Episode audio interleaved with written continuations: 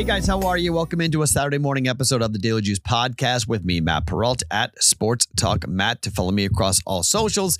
If you are following me on social media, you know that I am currently, well, I was in Connecticut, then New York, now back in Connecticut, taping this here before the games are over. So I do not know what the record was for last night. That's kind of how the nature of this thing is going for this vacation time. But man, I, I just... I don't know. I, I cannot shake this cold streak that I've been on, and it's been a frustration. Hopefully you guys are fading it. I don't know what happened. I know Radford's down here to start about halfway through the second half, or sorry, the uh, first half rather, on the road at Clemson. So I don't know if they're going to turn it around or not, but you know, I think the live line's like twenty at the moment. I laid plus fifteen and a half. So I don't know how that's going to go. And then hockey, I have no clue because that gift parlay we played last night has not even started yet, so I don't know what's going to happen there. But normally Saturday's card is kind of big. I'm going to give you three plays here, two in college basketball and one in the N F L, and that's kind of it. I, I again, this is I'm not watching games at the moment. I'm traveling. I'm driving all the way uh, from Connecticut to Massachusetts, and then we're stopping in my hometown, my my home for like two hours, and then driving to New Hampshire for a party. We'll be back till really late at night for that. So then I'll be taping this tomorrow night, you know, pretty late. So the Sunday episode will be kind of crazy. I will be doing the live stream on. On Sunday, though, okay, that will happen. It'll be noon Eastern time on Sunday uh, for us to do that. So looking forward to being on the live stream, but it's going to be kind of one of those crazy, crazy times. So I'm not even watching these games I'm betting. So I'm just kind of following them along, but that's the nature of this gig here. You know, obviously doing a podcast every single day, sometimes vacation and life gets in the way. So do what you want with these picks, fade, follow, do what you want. If you're fading it, you're making money. So I don't, I'm not mad at you at all. If you're fading my picks, if you're coming on here saying Matt's so cold, I'm going to keep on fading his bets and keep Keep on cashing because he's so off. And I, yes, okay, that's where I am at the moment. Not even gonna, I won't get angry at all. Like, this is my job. I'm coming here. I'm telling you what I'm betting. You guys can go opposite, and it's not going to make me angry at all. Last night was a little bit difficult to go opposite, except for the Clemson and Radford game. You, you bet Clemson, you may have won, but the gift parlay may come in. You'd be laying some pretty good juice on the no if you did that. So I don't know. We'll see how that how that all kind of plays out, but hopefully we get that. And if we miss the Radford bet, then it's a winning night because it'll be one and one, but it'll be a plus one fifty-six hit, so we'll be up a half a unit for the day. So nothing crazy. But this podcast is being brought to you by Omaha Steaks. Dot com. The promo code is juice at checkout. Minimum purchase may be required, but when you do that, you're going to save thirty dollars off the already big savings you're seeing across the entire site at the end of the year sale at omaha steaks dot com. thirty bucks off at checkout, fifty percent off across the site right now at omaha steaks dot com. Okay, let's start with the N F L game. Dallas taking on Detroit. So the total is fifty-two. And it's Dallas minus five and a half. Uh, look, the number is right in the middle. It gives you pause. You're like, hmm, Detroit needs this. Dallas needs this. Dallas is really good at home, as we know. Detroit is really good just in general, but on the road, they're five and three A T S. Detroit is indoors here in Dallas. Detroit's got this game on a fast track, which is huge for them. Look, fifty-one and a half. When the total goes over fifty-one and a half, it starts to feel like an underplay. Historically speaking, when you're looking at the number of fifty-two in the N F L, it gets to be difficult to go over that. That is so many points, but there's no way I could bet under in this game. I, I cannot justify it by any means. However, I do think there is a way you can bet this. Dallas is five and two to the over at home, but their last three games have gone under. Now, you can say, well, Matt, that's because, you know, Philadelphia, they lost thirty-three. So they won thirty-three thirteen at home against the Eagles. Then they went to Buffalo, lost thirty-one ten, lost to Miami twenty-two to twenty. You know, two of those three games weren't at home. What happens if they beat Detroit the way they beat Philadelphia? Now, I'm not saying Detroit and Philly are equal. I'm just saying, what if? Okay. Take the fifty-two and you're like, hmm, they scored thirty-three points, only gave up ten. Defense played really well at home. what happens when the defense plays really well at home, given what has happened over the last couple of weeks or road trips, I guess you could say, for Detroit. Last road game against Chicago, outdoors, lost the game twenty-eight to thirteen. Against New Orleans, they gave up twenty-eight points to New Orleans' offense, but they won the game thirty-three to twenty-eight. They went to the Chargers. They scored forty-one points, but they gave up thirty-eight points on the road. They gave up thirty-eight points on the road to the Baltimore Ravens. Why are those things important? Well, let's look at team total. If you could find a team total for Dallas of twenty-eight, I bet over twenty-eight and a half, but I still think it's okay. minus one ten, one point one units down on Dallas team total over twenty-eight and a half. Here's the thought. Okay. I just gave you what Detroit has given up on the road. Okay.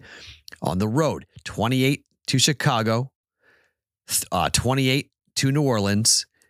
They gave up forty, uh, sorry, thirty-eight to the Chargers and thirty-eight to the Ravens in their last four road games.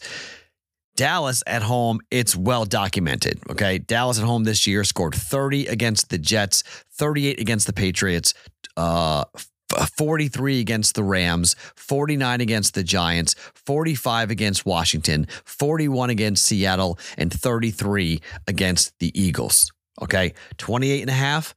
Is Detroit's defense that great? I just gave you the evidence that on the road, they're giving up points. I just gave you Dallas's record at home for what they have scored.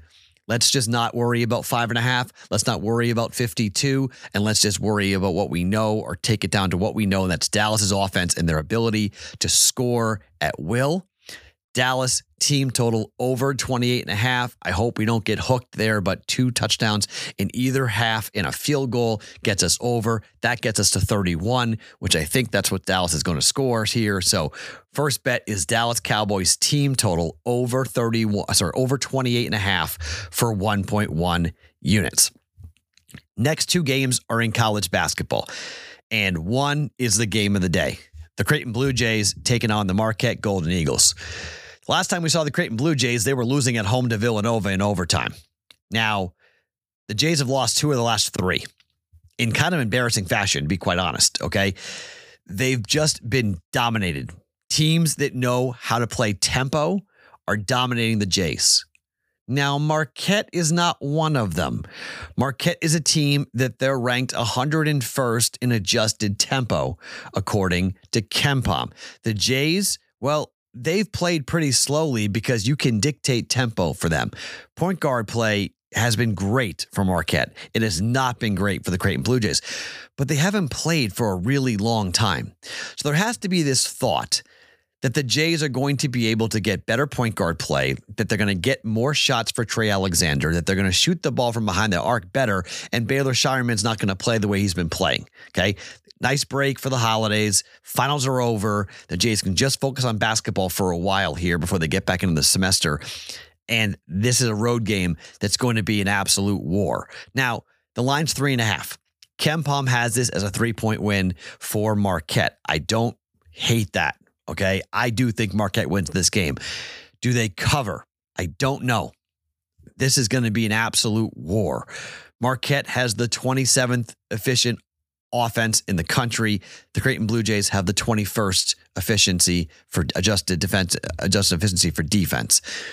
forty-fourth, oh, sorry, uh, forty-fourth in effective field goal percentage versus thirty-eight in effective field goal defense. Now, three-point shooting, Marquette's not been great. The Jays have been pretty good defensively on this. Marquette, though, fourteenth in two-point percentage. The Jays are sixty-sixth defensively. On the other side, it's the seventeenth most efficient offense in college basketball for the Jays, up against the thirteenth most efficient defense for Marquette. Fourth in effective field goal percentage, against one hundred eleventh for Marquette. fortieth in three-point percentage to ninety-fifth for defense for Marquette. In two-point percentage, Jays are second, up against one hundred thirty-seventh, okay? Look, this is going to be a matchup problem. Tyler Kolek is an amazing player, okay? One of the best guards in the league. I think he's going to kill the Jays and make it really hard on Steven Ashworth here for Creighton. I don't think he's athletic enough to handle Kol- Kolek, and I think Cam Jones could be a huge difference maker in this game. I one hundred percent lean towards Marquette laying the three and a half points here. But I think there's some value on the total.